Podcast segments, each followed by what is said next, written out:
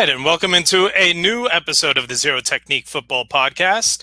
I am your co-host Ryan Stern. We got uh, Jared Zero as always, and we got newest member of the Zero Technique uh, team, Clarke Wood. Welcome to uh, welcome to the team, Clarke. Thank you, thank you so much, Ryan. I'm excited to get started. Yeah. So, uh, and Jared, uh, we, we, yeah, Jared, just, I'm just here. I'm just cannot wait to uh, to get into the uh, the lead. I, I, I do want to preface. I think this is the best episode for Clarke to be on for his first one. So. yeah. So, um, we, we got a great show. Always make sure you're checking out uh, www.backsportspage.com. Uh, Clarke actually does have an article out there about one of the topics we're going to be talking about tonight, which is that the NFL has now canceled two uh, preseason games uh, for the uh, the 2020 season. Uh, we're also going to be talking about the potential of uh, players opting out of the season, which we're already starting to see in other sports. Uh, we will continue our top five segment. Uh, and as you can tell by uh, by the jerseys hanging above me, uh, we will be having uh, we'll be talking about the top five tight ends. I got my Jeremy Shockey and my Tyler Eifert Notre Dame jersey, which is one of one of my favorite ones to wear. Um, but uh, okay, Jared, well, uh, yeah, you take it away. This, this is uh, right. uh, this is your time right now. All right, so I'm sure everyone has heard of the news at this point. Cam Newton is a New England Patriot. I have been saying this since March. Actually, I think I've been saying this since before March. At this point, it's so so exciting. Um, to, when I got the news, I screamed. I scared the crap out of You're my welcome, girlfriend because I was yeah. the one who uh, who broke it to you. yeah, no, I freaked out, and I was just, I I knew it was going to happen. Deep down, I felt it. I mean, Josh McDaniels, Bill Belichick, they're both on record giving high praise for Cam Newton. Uh, multiple times, Cam Newton has expressed interest in the Pats before uh, during his you know short time as a free agent. Um, so Cam, I think, fits the Patriots perfectly, especially with uh, he has a lot to prove, right?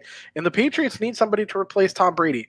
Now, personally, I think when Cam's healthy, he's a top 10 quarterback in the league.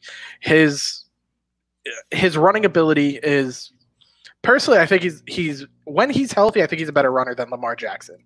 Well, he's uh, a he's a different kind of runner. Exactly. Uh, yeah. Lamar is always uh, looking for the edge. Um, he if his blocking scheme allows for uh, the the offensive lineman to push the defensive lineman out out of the pocket, then he'll run up the middle. But Cam just has so many designed runs up the middle because his body is just built to take the the hits more than someone like Lamar Jackson. No, absolutely. But it's so exciting for me because I'm a Patriots and Panthers fan. Uh, the the big thing for me is that a lot of Patriots aren't, or like a lot of Patriots fans, I should say, are not excited about this move, and I have no idea why. Um, I think people are hung up on Super Bowl 50, and I'm I'm going to give a hot take real quick. Cam Newton should not have dove on that fumble, and it's because if you look at the angle, if you if you watch the replay, if Cam had dove for the ball, by the time he got there, he would have suffered a probably a pretty bad head injury. I think by him backing off was the smartest thing for his health overall. Obviously, you want to see you, you don't see those things in the moment, but you know, I think after watching it, after seeing the the replay a hundred times, to me, I think it was just he didn't want to risk the injury.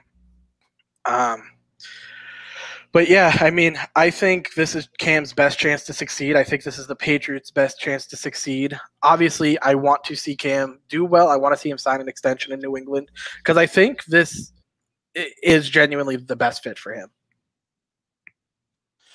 Mark, what are your what are your thoughts? Uh, what what immediately came to your head when uh, when you heard the news, and how do you think that uh, that this is going to play out for Cam in New England?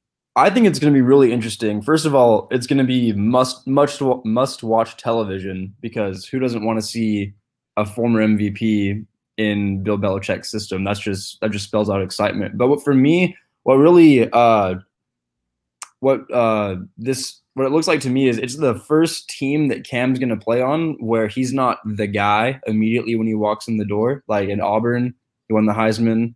Uh, first overall pick in Carolina, they were trying to get as many players and uh, coaches around him that would promote his game. But for like in the Patriots, they don't they don't really need Cam to succeed long term because if he doesn't really succeed this year, and I'm not quite sure that he will, uh, they can move on. I personally think they're going to take a quarterback in the next in next year's draft, regardless of how he plays.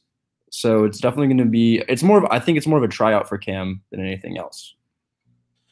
Yeah. So um, I, I know that uh, Jared really broke down a lot of what uh, what Cam Newton can bring to this team, and, and I think you make a great point where uh, where he's not going to be the guy, and you even brought it back to Auburn, where he was obviously big man on campus, goes number one overall in the NFL, and the the Panthers have uh, had built their team around him, and now, right now, even though the the guy in New England isn't necessarily on the field. Uh, right now, the the guy in New England is Bill Belichick, and so I, I, think that leaves a lot open for Cam to then go out and take to become the guy on the field. Uh, there's also Julian Edelman, who is going to be. I, um, I, I would assume he's the uh, he's the captain for uh, for the offensive side in New England. He's the elder statesman. He's the one who really everyone, especially over the past couple months since Tom Brady signed in Tampa Bay, everything has been about Julian Edelman. So, and to be honest, I, I think this move doesn't necessarily benefit someone like Julian Edelman. This move uh, with bringing in Cam Newton, the wide receiver that I think is going to benefit the most is last year's rookie N'Keal Harry. Uh, we've seen Cam Newton just uh, succeed with so many wide receivers that are built the same way that N'Keal Harry is. Someone like uh, Kelvin Benjamin, someone like Devin Funchess, though uh, even DJ Moore. Um, these kind of wide receivers are the ones that Cam Newton has had success with in the past. Those little under uh, underneath route slot guys aren't always who he looks for. Um, but I, I, also don't think this is going to affect someone like James White all that all, all that much uh, because we've seen him have success throwing the ball to the running back. I think this will have a major impact on Sony Michel. Uh, the one thing Sony Michel had been able to do, especially at the end of the year, because uh, the, the first half of last season was just atrocious for Sony Michel. But towards the end of the year, he was able to find the end zone. And Cam Newton is going to be their best uh, red zone running back. Uh, he it, it's just something that he's built for. It's something that he's had success with in the past, and I think Bill Belichick is going to be able to utilize him in a way that is going to, I, I think, negatively impact the success of uh, of Sony Michel. That that definitely makes a lot of sense, and I don't disagree with you there. I think you know with a player like James White, where he does have a somewhat similar skill set to Christian McCaffrey, I think it's going to be a somewhat seamless transition for Cam. Uh, but one thing that you know I do kind of want to discuss is I see it a lot with you know my aunt. She she's a huge Patriots fan, and she talks about you know Cam Newton needs to be disciplined. He needs to learn the Patriot way. But aside from a handful of you know remarks in a post game press conference, which every player is guilty of, I don't ever expect. I don't ever think of Cam and think of, uh, he's not a team player. I, I, I mean, I at least you can correct me if I'm wrong, but I'm not familiar with any uh, locker room drama between him and another player. I mean, there was the issues between him and Kelvin Benjamin after uh, Benjamin got traded, but I mean, he, everything I've heard about him is that he always supports his team. He always is a team. He's always there for his team. Um, so, So, I uh, but but before you go on, I, I think, and you had mentioned earlier Super Bowl Fifty. I think that left a, a sour taste in a lot of people's mouths, especially the way he handled the post game. Um, he he really did look like a, a child in the way that he he did not act uh, prof- the professional way that you would want your franchise quarterback to act after losing a Super Bowl like that. Um, so I think that left a sour taste in people's mouths. But the the side of Cam Newton that not enough people know about is the amount of time that he devotes to uh, to charities, especially children's charities. Uh, he's a very big proponent of going to children's hospitals, uh, going in and checking on uh, patients, bringing them memorabilia. Uh, it, it's something that doesn't get publicized enough because he he does it a lot, and uh, I, I think he has the the mindset already to to do things quote unquote the Patriot way. Right. And to to kind of circle it back, I mean, I'm I'm going to bring up Antonio Brown for a second when he spent that one week with the Patriots, right? A, a week before he signed with the Pats, and a week after he signed with the Pats, he was all up in the media, you know, whatever. He was in the news constantly, whatever, fine. But the one post game press conference he did with the Patriots, it sounded like he was a totally different person. And I think that's just the effect that the Patriots organization, Bill Belichick, I mean, obviously Tom Brady was in the locker room at the time, but I think that's just the effect the team has on people. So I don't see Cam not fitting in with the Patriot way. I think he fits in well. I think, you know, he he has something to prove. So he's not going to come out and want to be the guy. He's going to want to come out and just prove that he still has it. And and I don't think he's going to let anything stand in the way of that. All right. Um, yeah. So, I mean, we're we're obviously going to have uh, a, lot of discussion o- over the the next couple weeks, and especially as the season gets closer. Uh, I still not one hundred percent certain Cam is definitely going to be the the starter right away. Uh, they're not paying him any real money. There's an out in his contract that really makes him indispensable. So if he comes in and he's uh, if the injury just ha- seems to be lingering too much, and they think it's going to continue on into the the early part of the season, he he can be released. So th- this this signing doesn't necessarily say that he's automatically the the starter. They do have Stidham, who again Stidham is a big un- unknown, but he has spent a year in the system, and I think uh, we we've seen too many players come into that system with big expectations and not be able to uh, meet those expectations because it's such a complicated system. So I think the the fact that Stidham does have that year of experience does give him uh, a little bit of a leg up. But obviously, when you're looking at, at the talent between the, the two players, there is no comparison. Cam Newton is just su- superbly a, a, better athlete and uh, a, a, better quarterback than Jarrett Stidham. So, uh, yeah, we'll uh, we'll definitely be uh, be coming back to this over the next uh, couple weeks. next topic that that we are going to get into, and I'll have Clarke take the lead on this one, is that the the NFL did announce today that they are canceling two weeks of the of the preseason three weeks for uh, the two teams that were supposed to be in the uh, uh, Hall of Fame game, which had been canceled uh, a week or two ago. Uh, so, Clarke, why don't why don't you get into some of the specifics about this this news? Yeah, absolutely. So what happened is the Hall of Fame game between the Steelers and uh, Cowboys has been canceled for a few weeks now. So we all knew that w- that was not going to happen. But uh, so today the NFL decided to uh, come out and uh, cancel the first week of preseason and the fourth week of preseason. So teams will now play their second and third uh, scheduled preseason games, and they did it as a precaution because of uh, they wanted to protect the players uh, from all this COVID nineteen uh, stuff that's been coming out and has continued to devastate the sporting community. Um, yeah, I think it's and uh, I just think it's I think it's probably good. It's a good move by the NFL because uh, the less games, the less exposure players will have to one another and uh, their surroundings uh, before the actual season starts. And I think that's they're really trying to get the regular season underway without any hiccups that the preseason that having games in the preseason might cause.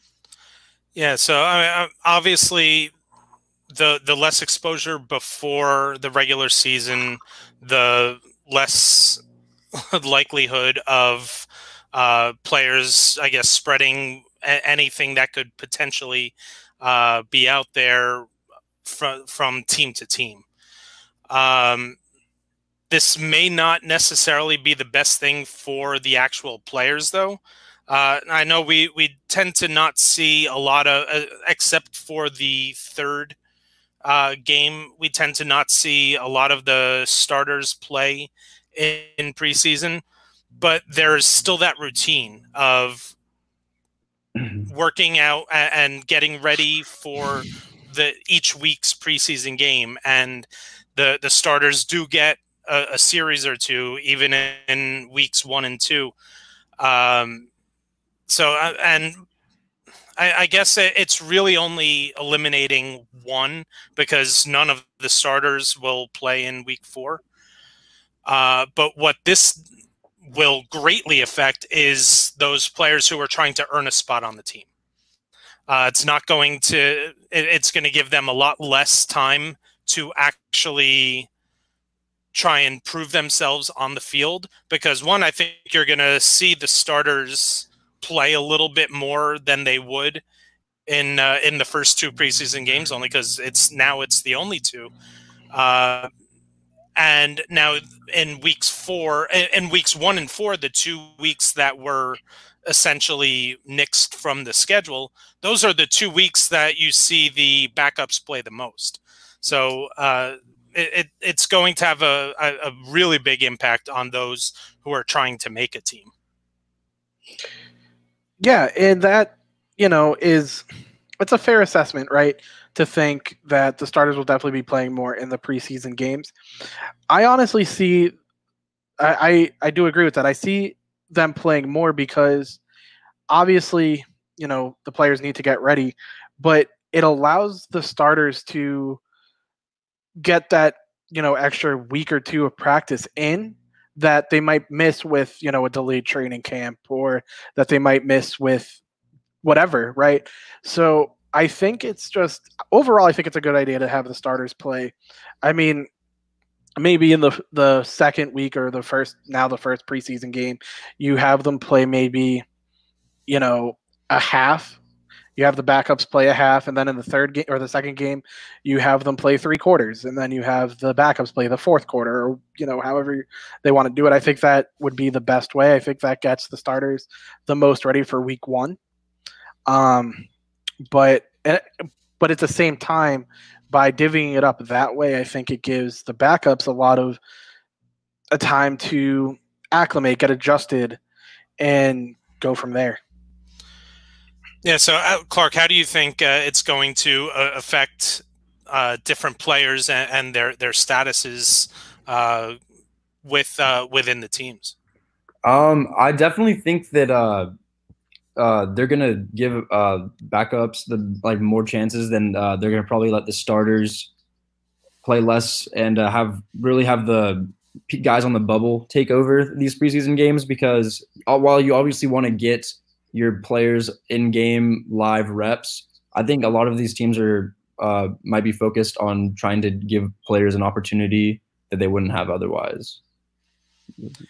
Yeah, I mean, obviously, the the mindset of even keeping your starters healthier to or, or away from the potential of catching the uh, the virus and having to sit out a couple weeks at at at the easiest. Uh, the the best case scenario is that they're only out two weeks. Um, yeah, I mean that that's definitely uh, something that is going to be monitored. Um,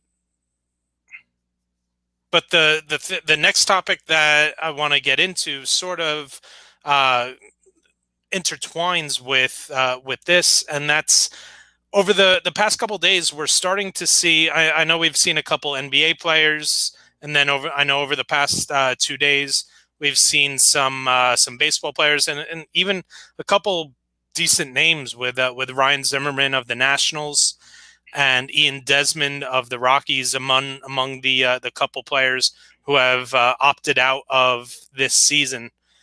Uh, I have a feeling we're going to see a lot more in, uh, in, in some of these sports.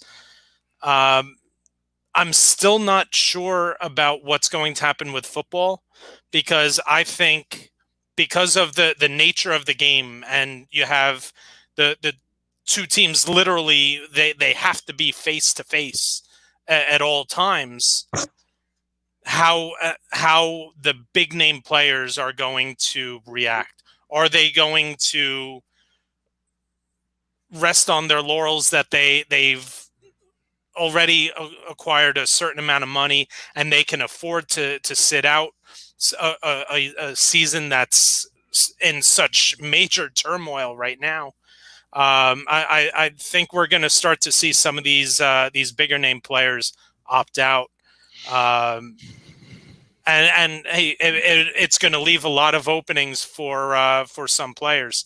I, I, I just I'm just getting that feeling based on what I'm seeing from other sports. I don't. Obviously, it's it's to be expected that players are going to opt out of playing, right? It, it's it's almost 100% likely that it's going to happen. I don't th- I think what you're going to see is um what's the word I'm looking for? I, I think you're going to see a lot of the maybe lesser known players do it. Uh, you might see a couple of big names or recognizable names, but I think you're going to see most of the high quality, like higher end players want to go out there and compete. I mean, you see pictures of LeBron James and Anthony Davis working out. You know, you have Giannis coming out and saying that this is going to be one of the toughest NBA seasons just for this last stretch. Like, I think with the NFL, you're going to see a lot of players in that similar boat. You're going to see the higher name, like the bigger name players, the the the much the, the people who have the more competitive drive want to be out on that field. I think they're going to want to play. And then, like I said, I think some of the, maybe the lesser known players might not be all for it because it it's like you said with with money, right? How much money are the these big name players making compared to you know the lesser known players? It, it's like a night and day difference. Granted, it, it's not you know it, it's maybe a couple million here or there. Could be 10 million. It could be however many millions of dollars we're talking, which to maybe us three might not matter, but to them it does, given their lifestyle. So I think you're going to see a person like a Michael Thomas want to get out onto that field and play, and you know, or a DeAndre Hopkins get out there, or a um, or you know, a JJ Watt. I think you're going to want to see those guys get out there and play and prove it. But I think you know, uh, you might see lesser known guys not. Yeah, so I, I think we're gonna the the first wave of players I can see being the linemen. Yeah, uh, the the linemen are obviously the the guys who are literally within inches uh, of someone's face on every single play. Um, and, and you you could very well be right. I I can easily see some of these bigger name players that are still on their rookie contracts. Those are going to be the the guys that may end up sitting out uh, because they just they've already established their name, so their name can still get them a contract as long as they're healthy for next year. Right. But they're still not making enough money where it, it's going to be ju- just such a, a loss of uh, a loss of income. They haven't earned that bank yet.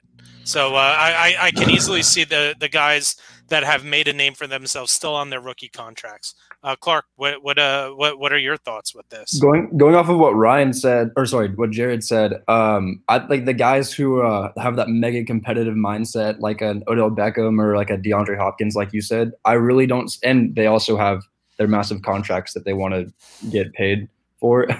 but uh, th- they only have that say a few more years in their prime left, and I don't want. I don't think that they'd want to waste a year by not playing. I think they want to be those are the type of guys that want to be remembered as one of some of the greatest of all time, and they're not they're not going to want to waste a year in their prime when they could be proving themselves otherwise. And also guys like say Dak Prescott, who ha- who's franchise tagged this year.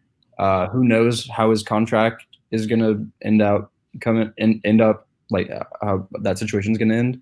But um, he's going to players like him trying to get a big contract are definitely going to try and want to play as much as possible this year. To that point, though, that you made about Dak Prescott, I could actually see him being one of the players that sits out. And it's because obviously he got franchise tagged this year, but personally, I think he shot himself in the foot with the negotiations between him and the Cowboys asking for such an absurd amount of money for such an absurd contract. I mean, uh, like he hasn't really proven he's worth that much money. Uh, he had maybe two good years or one really good year, a couple of decent years, but he he's not anything amazing, right? He's he's not, and the I, I so I think he personally hurt his value to to some extent because of those negotiations. So personally, I think for him, he he might be thinking, well, if I sit out for a year, we know I'm healthy, and I can get back. I can maybe get a halfway decent contract next year and go from there. So, uh, ju- just based off of a, a, very similar situation that you're bringing up, um, Mike Garafolo uh, came out and uh, and tweeted yesterday. Um, he said that in terms of Chris Jones, the uh, the All Pro defensive lineman from Kansas City. Uh, he said he went through uh, he went with Chris Jones through the the team not making an offer at 20 million a season or more. Um, and, he may not end up biting uh, biting before the deadline to do a deal. And then Chris Jones replied to it on Twitter and he said, Or I won't play. Le'Veon Bell told me about this. Now, I don't think Le'Veon Bell is necessarily the uh, the gold standard that you want to judge uh, sitting out a season because he, it obviously he obviously shot himself in the foot um, by not getting the contract from Pittsburgh, having to settle for a lesser contract with the Jets, and he clearly was not the same player this past season than uh, than he was the the season before. But here we have a guy that was franchise tagged, one of the the top two defensive tackles, uh, probably number two behind uh, Aaron Donald in the entire NFL right now. And he's already threatening to to sit out, and that may not even have to deal with. Uh, I'm sure the the whole coronavirus pandemic has something to do with it, but it, it's not everything. We're, we're still looking at the, these players, and there has to be some sort of agreement that they just haven't reached yet uh, in terms of, of safety. I think comparing to Le'Veon Bell is actually pretty valid. I mean, obviously he got a lesser contract and he came back after sitting out a year and did not perform up to anybody's expectations. But the thing was, is in my opinion, Pittsburgh did Le'Veon Bell dirty. They should have offered him a contract. I mean, at the time, well, yeah, right. But uh, and this is uh, what one of the the things that you're you're starting to hear now is, Mama, don't let your boys grow up to be running backs. Run unless you are just you're you're in a different mold than everybody else. Now, you can't. Le'Veon Bell was certainly one of the top two or three running backs in league, if not number one. But his running style was so team specific with how he was patient behind the line. And if you put him behind an average offensive line he doesn't do what he did in Pittsburgh. But the fact that he was behind that offensive line that was as good as it was uh, consistent and that they had played so long together as a unit I, I think that made Le'Veon Bell just that much better than he actually was. And look at how many running backs are in the NFL now that should be starters, but they're not because there are so many of them. And there's even more coming out every year in the draft. You have guys that, that were drafted this year that would have been first round easy easy starters in uh, 20 years ago, but now they're getting pushed into the second, third, fourth, fifth rounds because they're just the there's a, a greater supply of them.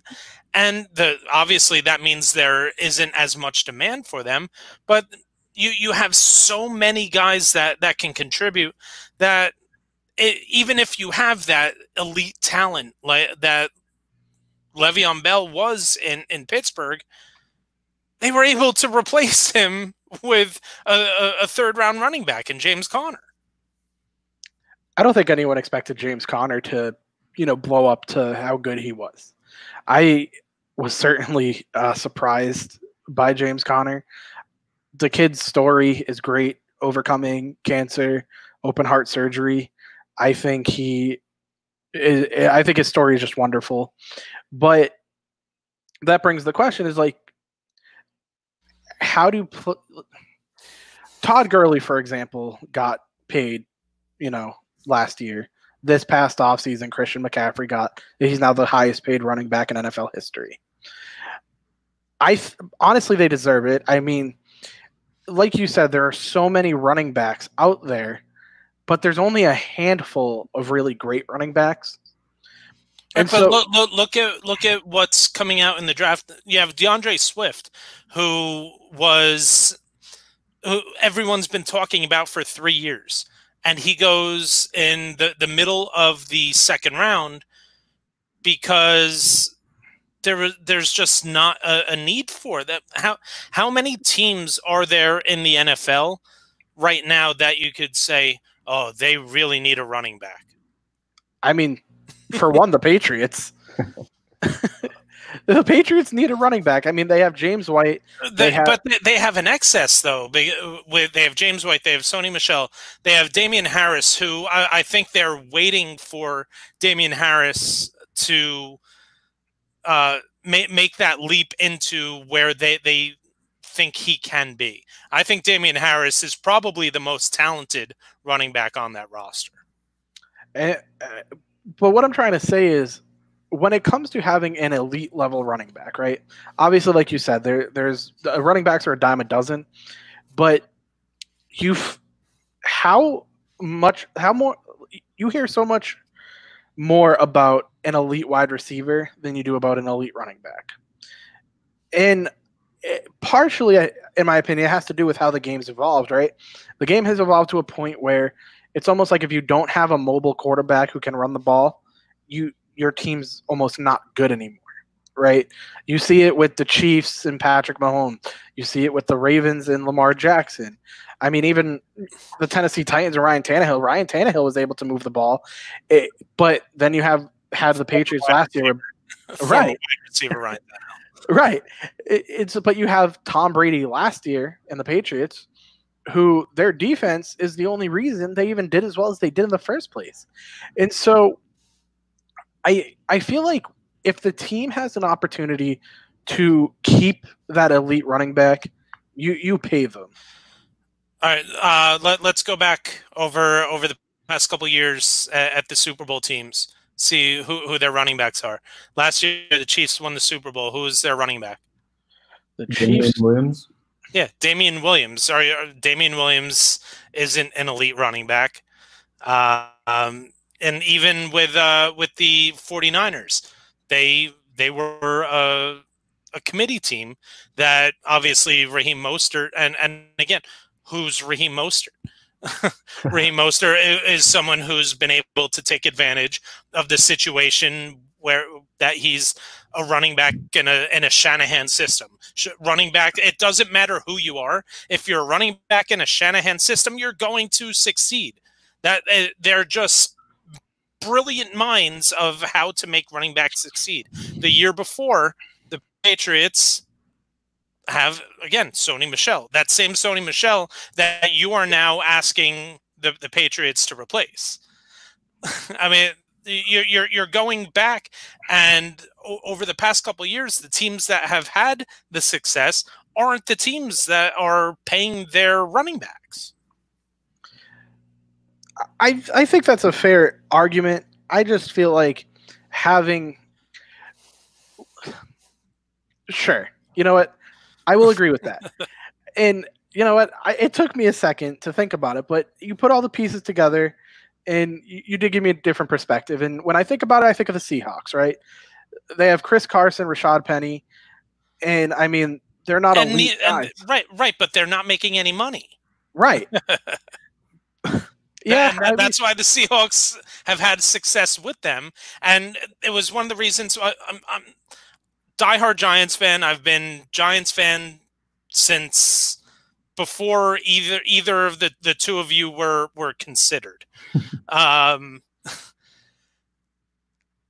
when the the Giants were in position to take Saquon Barkley at, at number two overall, obviously Saquon Barkley was the elite talent of that draft class. He was the best football player in that draft class. I said that they should pass on Saquon Barkley because if you're not getting the best running back of all time in today's NFL at number two, you're overpaying for a running back. And that's knowing how good Saquon Barkley was in college and how good he's been in the NFL so far, I still don't know if that was the right decision. Now, obviously, the the decision the Giants could have made would have been uh, what one of the other quarterbacks. Uh, obviously, the one that I wanted them to take uh, would have been a complete. Uh, if his career had turned out the same way that it has, I was hoping they would go after Josh Rosen. Oops. Uh, but they also had the opportunity to draft Josh Allen. Josh Allen has been pretty good. They could have drafted Sam Darnold. Sam Darnold, when he's been on the field, has been pretty good. Uh, he just has had a crap offensive line, uh, an offensive line that has made the Giants' offensive line look good. That's how bad the Jets' offensive line has been uh, over the the two years that Darnold has been there. And they could have drafted Lamar Jackson. So uh, obviously, the the Giants had their choice of running back uh, quarterbacks outside of Baker Mayfield. And uh, I, I think if you're a rebuilding team, which the Giants were at the time, and honestly still are, and one of the reasons why they could, why maybe this would have been a team that could have been competing this year as opposed to a team that could have been competing next year is the quarterback play and the the fact that they overpaid for a running back even though he is an elite talent. No, absolutely. As a Cowboy fan, um, and the 2014 draft when we picked uh, Ezekiel Elliott, we had oh, the don't option, remind me of that draft. we had the option. Uh, uh, Jalen Ramsey was still on the board, and we all know how good he is. So, and we all we obviously just paid Zeke. Uh, at the end of the day, I'm happy with with Zeke, but you, I have to wonder was it the 14 or 15 draft? I think, I think it was 15. I was 15. yeah, right. 14 was uh, was the last one that I was at. So because oh, okay. I, I, I, had gone to every draft from 07 to 14. Oh, nice. Um, yeah. So the uh, the the first year that it was in Chicago, um, I, I went to a bar in the city with uh, with the two guys that I went to the draft every year with and we were watching the draft and this was at the time where there was uh, the offensive lines where the Cowboys were up here, and then number the number two offensive line was like way down there. That there was that much of a separation in talent between the uh, the Cowboys offensive line and everybody else. And I think we all knew that if they were able to get Ezekiel Elliott into that system, that when you have an elite talent matched up with that elite offensive line, that it was going to be dangerous. And then the Giants drafted Eli Apple, and I cried. yeah, obviously we see how like good Zeke is, and I'm like very grateful he's on our team. But at the same time, it's also kind of fun to imagine Jalen Ramsey in our secondary right. with a running back by committee with other running backs. But hey, right, and, and, take what you get. Again, now you have Jamal Adams. Uh, Jamal Adams is doing everything he can to be a Cowboy. I know. You, you, he want, but the Cowboys just can't afford to to pay someone like Jamal Adams. And Jamal Adams would have such a, an enormous uh, boost to that team. He the the impact he would have on that defense would be immeasurable. Oh, but they can't. But they they can't bring him in unless part of what goes to the Jets is is a bigger salaried player, and who wants to bring on bigger salaried players? No, exactly. And I think they're asking for something like ridiculous. Like I think they want Michael Gallup in a first, which is just not going to happen. yeah, um, I, I know the what I've heard here has been either a, a, top end roster spot a roster player plus a first rounder or two first round picks. Um, I mean, I, I, it's a steep price to pay for a safety. Exactly. as, as, good, as, as, as good as Jamal Adams is, it, it, he's still a safety, um, and, and it, it, really is a, a, lot to ask for, especially someone like Michael Gallup. Well, I mean, to be honest, so here you go, Clarke.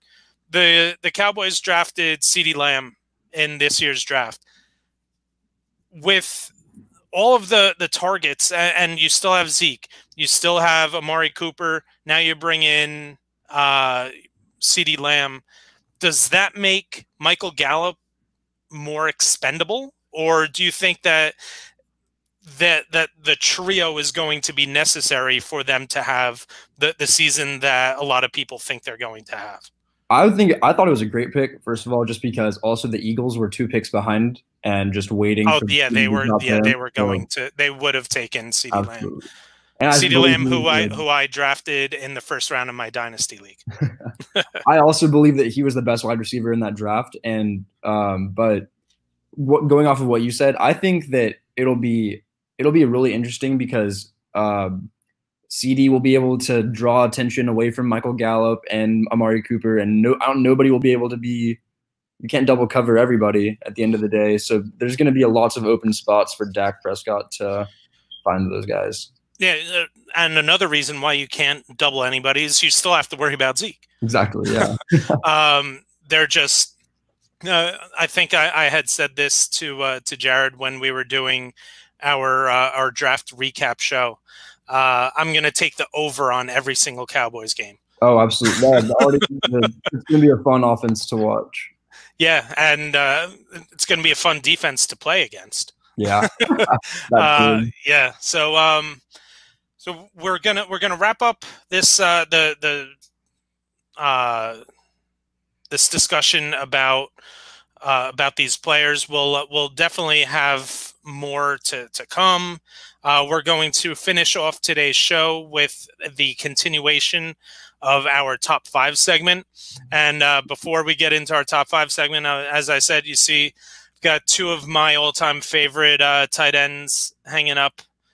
Uh, I got my Tyler Eifert jersey and my Jeremy Shockey jersey. So uh, it's it's tough to see, but that Jeremy Shockey jersey is autographed.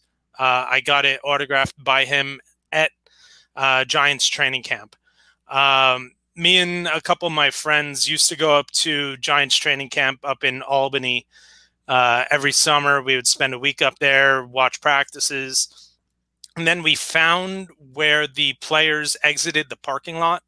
There were five speed bumps. so they had to slow down. So it was a great spot to just hang out and try and get autographs. Uh, Jeremy Shockey wanted nothing and I was wearing wearing the jersey. He wanted nothing to do with us. He drove up onto the grass and tried to speed away. And I, I may have had a couple in me, so th this was probably why I I, uh, I decided uh, poorly decided to uh, sprint after Jeremy Shockey's Escalade, um, just dead on sprint. And I guess he saw me in his side view mirror and decided to stop and and sign the jersey. And, and uh, he was not happy about it as uh, as I was as he was signing his name to that jersey. But Jeremy Shockey was definitely one of uh, one of the guys that I see because I, I was a tight end when I played football. Uh, tight ends are my guys. So Jeremy Shockey, Mark Bavaro, uh, th- those are those are the guys I've looked up to uh, to my whole life in terms of how how I played the game because I, I tried to be as uh, as two as two way as they both were uh, to be good in, in the uh, the blocking as well as receiving. Uh, so uh, we will get into our top five tight ends.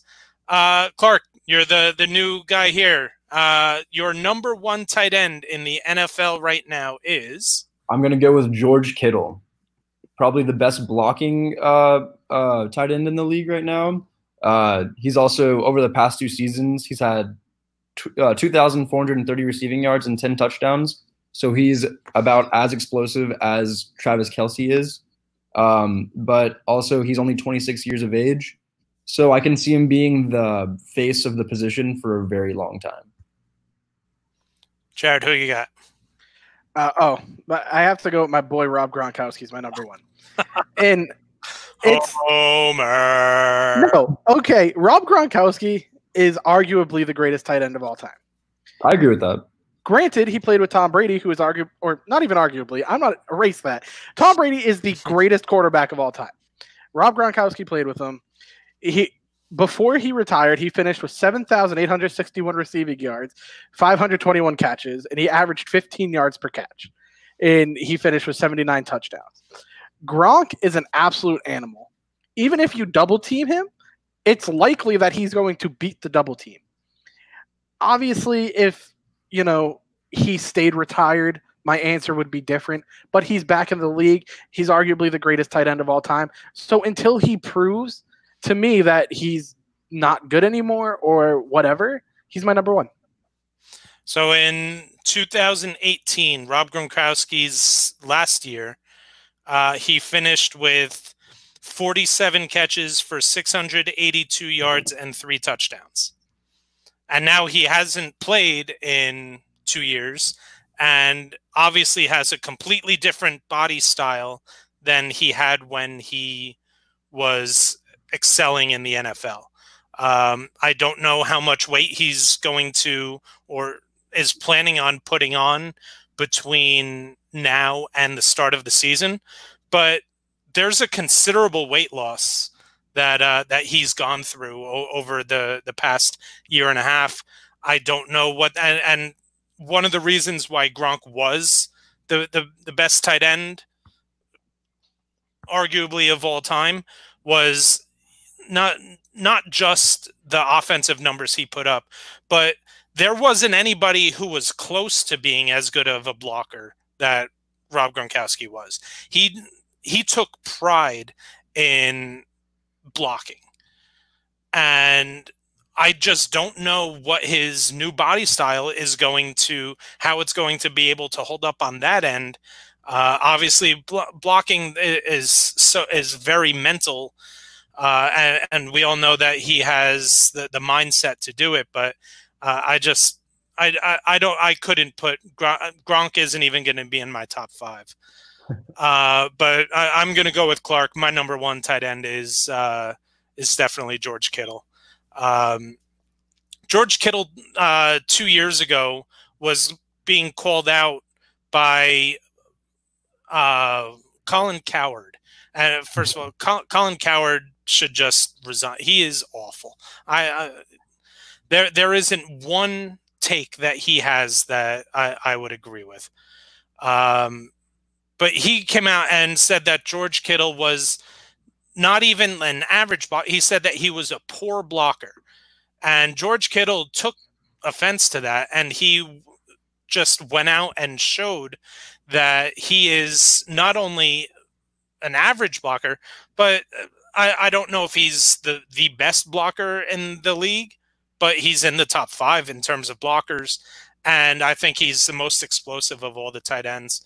Uh, when you put the two together, he's and, and, again with with the age, he he just has so much more that that I think he can give. Uh, Kittle's going to be my number one. Uh, who you got number two, Clarke?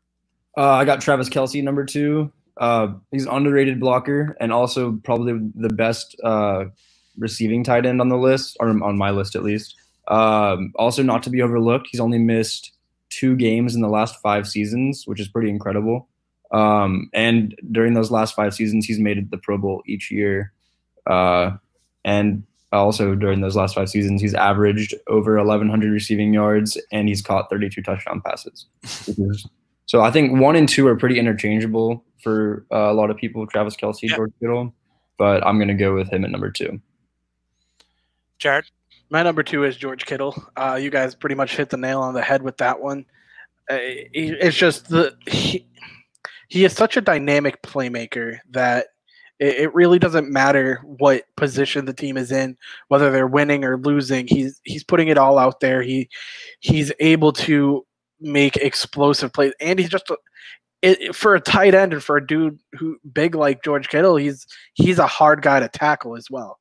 So for someone being like you mentioned, Ryan, he's very explosive, and he's he's just an excellent playmaker. You're muted. yeah. yeah, this uh, this technology thing is uh, is tough for us old people. Lost on you, huh? yeah. Uh, so my my number two is uh, is Travis Kelce. Uh, right along, it, there isn't a, a, big difference between uh, one and two. Uh, if you had Kelce at one and Kittle at two, I, I would not disagree with you. Um, cons- uh, and here's a, the the word that uh, that Jared keeps going to all the time, and that's consistency. Uh, they're just isn't a more consistent tight end in the league right now. Uh, Clarke, who you got number three? Uh, number three, as much as it pains to see me as a cow say as a Cowboys fan, uh, I got Zach Ertz. Uh, he's so annoying to play against because it seems every time he catches the ball, it's a it's a first down on like third and seven or something like that. Um, he's racked up at least 800 yards in the past five seasons, and um, he's missed just three games over the last three seasons as well. So he's got that durability factor to go along with him. Uh, but yeah, he's just a he's uh, he's just very consistent, and he stays consistent, which is why I'm putting him at number three. Uh, uh, just, just like both of you guys, my number three is Travis Kelce. Um, obviously, you guys keep telling t- going before me, so I can't I can't get it out as fast. Or it's also because I chose Rob Gronkowski first. But yeah, that, that's, uh, no, Travis Kelce. like again, you guys hit the nail on the head. He just consistency is key for me when it comes to valuing players. Uh, and at the tight end position, he has consistently been just keep he keeps up with the numbers. He he's just Mr. Consistent is what I'm going to call him. I mean, uh, there's there's really no better way to describe Travis Kelce's uh, game play. And the crazy thing is, is like, yes, he has some big plays. He can be a playmaker, but the difference between him and George Kittle is, like I said, George Kittle can have more explosive plays than Travis Kelce, but Travis Kelce can consistently get the job done. Uh, my, we're we're finally going to have a little bit of a disagreement. Uh, my number three is uh, someone who re- who had a breakout in his sophomore season last year uh, someone who I'm expecting huge things. Uh, as long as the uh, the offense uh, sees a, a little bit of an increase in the passing volume, and that's Mark Andrews of the Baltimore Ravens. Um, I, I, think there, there's just so much to like about this kid's game, um, and, and in that offense where you, a lot of times you're going to see a, a middle linebacker uh, be in coverage on the uh, on the tight ends. When you you're playing against the Baltimore Ravens, you're you're going to have that linebacker also acting as a spy on Lamar Jackson, only because you, you need to make sure that you're aware of his uh, whereabouts at all times. And uh, Mark Andrews uh, really, in a limited amount of snaps, I, I don't think I mean, he barely had. I think it was like 52% of uh, of offensive snaps last year. Uh, Hayden Hurst is now gone. He is in Atlanta and they didn't bring in anyone to replace Hayden Hurst. So it's only going to be Mark Andrews and Nick Boyle as uh, as the two tight ends in that town, and I think we're going to see a, a, huge year from uh, from Mark Andrews. Mark Andrews was one of only three players in the NFL last year with double digit tight ends, and that that includes wide receivers as well. So there were only three players with double digit tight ends uh, touchdowns. Mark Andrews was one of them. Uh, I, I, just uh, I, I can see the uh, touchdowns plateauing, but I think we're going to see an increase in the targets, receptions, and yards for him.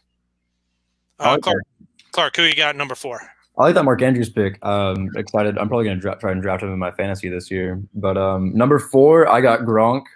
Um, I, am excited to see we're kind of differing on our lists now. But um, yeah, what what Jared said, he's accepted as the top tight end of all time for a lot of people.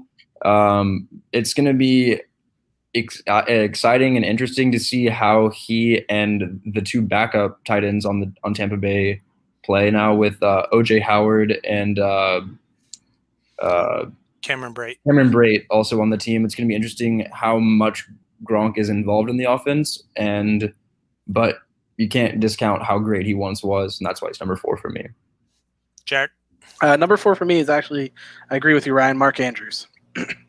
uh, Mark Andrews is like you said he he got maybe a little bit more than half of the offensive snaps over the course of you know the year and he managed to pull in 64 catches for 852 yards and that's you know, pretty impressive, in my opinion, especially, you know, for it only being his second year. Um, I want to see how he develops. I think he he has the potential to be excellent. And like you mentioned, Hayden Hurst is no longer in the picture. Um, and between him and Nick Boyle, obviously Mark Andrews is leaps and bounds better. So and plus the I mean the Baltimore Ravens that that offense is stacked anyway, and uh, going back to something Clarke referenced earlier, you can't you can't double team everybody. Somebody is going to be open, and I think more often than not, the the defense tends to forget about the tight end, and I think Mark Andrews is really going to really going to thrive. Uh, my number four is uh, is Zach Ertz. Uh, here, over over the last five seasons, seventy five catches, seventy eight catches, seventy four catches 116 catches and 88 catches. Uh, he he's just again we're we're going to consistency. If we see more touchdowns from Zach Ertz, obviously I think that there's he there's a great chance he's higher on my list. Um, he's not noted to be uh, one of the elite blockers. He's a good blocker, but uh, I, I, think there's some left to be desired with uh, with his blocking, but he's uh, he's obviously going to be one of the the elite tight ends in the game and has been for uh, for a couple years. Uh, so Ertz is my number four. And uh, who you got rounding out your list, Clarke? Um, my number five is someone who's been he's been slept on the past couple of years. I think he's one of the more underrated tight ends, and it's Austin Hooper. Uh, just got just got signed by the Browns, so I think he's gonna have a I think he's gonna have a very special year for the Browns because they're gonna a lot of the opposing defenses are gonna be occupied with Jarvis Landry and OBJ, and I think he's gonna slip through the cracks and probably score a lot of touchdowns this year. last year with Atlanta, he caught 77% of uh, the passes that came his way and uh, six touchdown passes. So I think he's primed to spike those numbers up this year. Yeah, that that offense really took a took a big hit when uh, when he went down with that injury. Mm-hmm. Um, he he was a, major focal point for uh, for quite some time, uh, spe- especially over the, the first half of uh, last season. Uh, he was on pace to be uh, in, in, fantasy the number two tight end in uh, in the entire league last year. so yeah, Hooper is definitely one of the guys that doesn't get talked about enough. Jared, who you got to round out your list? Just like Clarke, it's Austin Hooper. uh, for very similar reasons to Clarke, but also, uh, what's the one word I always say? It's consistency. And if you look at Austin Hooper's uh, numbers since 2016, he has consistently gotten better. Um, obviously, the leg injury hurt him. He could have probably had a lot better numbers. But uh, just like Clarke said, I really think that he's going to have a great season with the Browns. Um, back to what I was talking about with Mark Andrews, I mean, th- they have a loaded offense. I mean, if Baker Mayfield can kind of reel in his struggles a little bit and be a little bit more of a uh, conservative quarterback, I think being able to take, um, being able to have OBJ, Jarvis Landry, and a tight end like Austin Hooper, I, I think I think Hooper's going to have an amazing season. And so, uh, my uh, my number five is somebody who a lot of people didn't know about until last year. Uh, had a, a, really big breakout. Um, I think I know who it is. uh, it, it's it's actually the guy that I uh, I name my fantasy team after. Uh, it's a, a combination of one I love the player and two I'm a big Beatles fan. Uh, and one of their songs is "I Am the Walrus." So uh, yep, I, I, am the Walrus. Darren Waller knew it is uh, is my number five guy. Um, because of the fact that the Raiders haven't been good and they weren't that great last year, he doesn't get the publicity that he should. Um, this kid has uh, just a, a, an inspiring story of how he got mixed up with the wrong crowd when he was younger, uh, ha- had drug issues when he was younger, cleaned himself up. He's been sober for a couple years now, and has made a, a major impact on uh, on the Raiders. And I think is going to be one of the reasons why they they're one of the teams I'm expecting to take a huge leap forward. Um, they did a lot to build on the outside, and I think it's only going to open up the the middle for someone like Darren Waller, and he's just so physically talented. He's got the the size speed combination um, that you don't see a lot because you're you're starting to see a lot of teams go to that uh, that tight end that is more of a, a slot receiver guy that is just bigger than than uh, the other players on the team. Um, Walrus can do everything. Uh, yeah, so uh, so Darren Waller is going to be my number five, and that will wrap it up for this week's episode of uh, of the Zero Technique Football Podcast. Make sure you're following us on Twitter at Zero Tech Pod. Uh, we're also on Facebook. Uh, search the Zero Technique Football Podcast. Uh, Clarke is on Twitter at Clarke Wood, uh, Clarke underscore Wood 17. That's Clarke, Clarke with an E. Uh, Jared is at journalist J0, and I am at R Stern 33. Uh, make sure you're, again, you're checking out www.backsportspage.com for all the great content that's going up and to uh, to check out the the great uh, list of uh, web shows and podcasts that we have going on, and uh, follow Back Sports Page on all social media at Back Sports Page. Guys, had a blast tonight. Absolutely, absolutely, Ryan. It was awesome. All right, so uh, until uh, and I'll, I'll, just continue with uh, with my Beatles trend. Um, as, as they as they say, uh, and in the end, the love you make is equal to the love you take. Uh, guys, we will talk next week.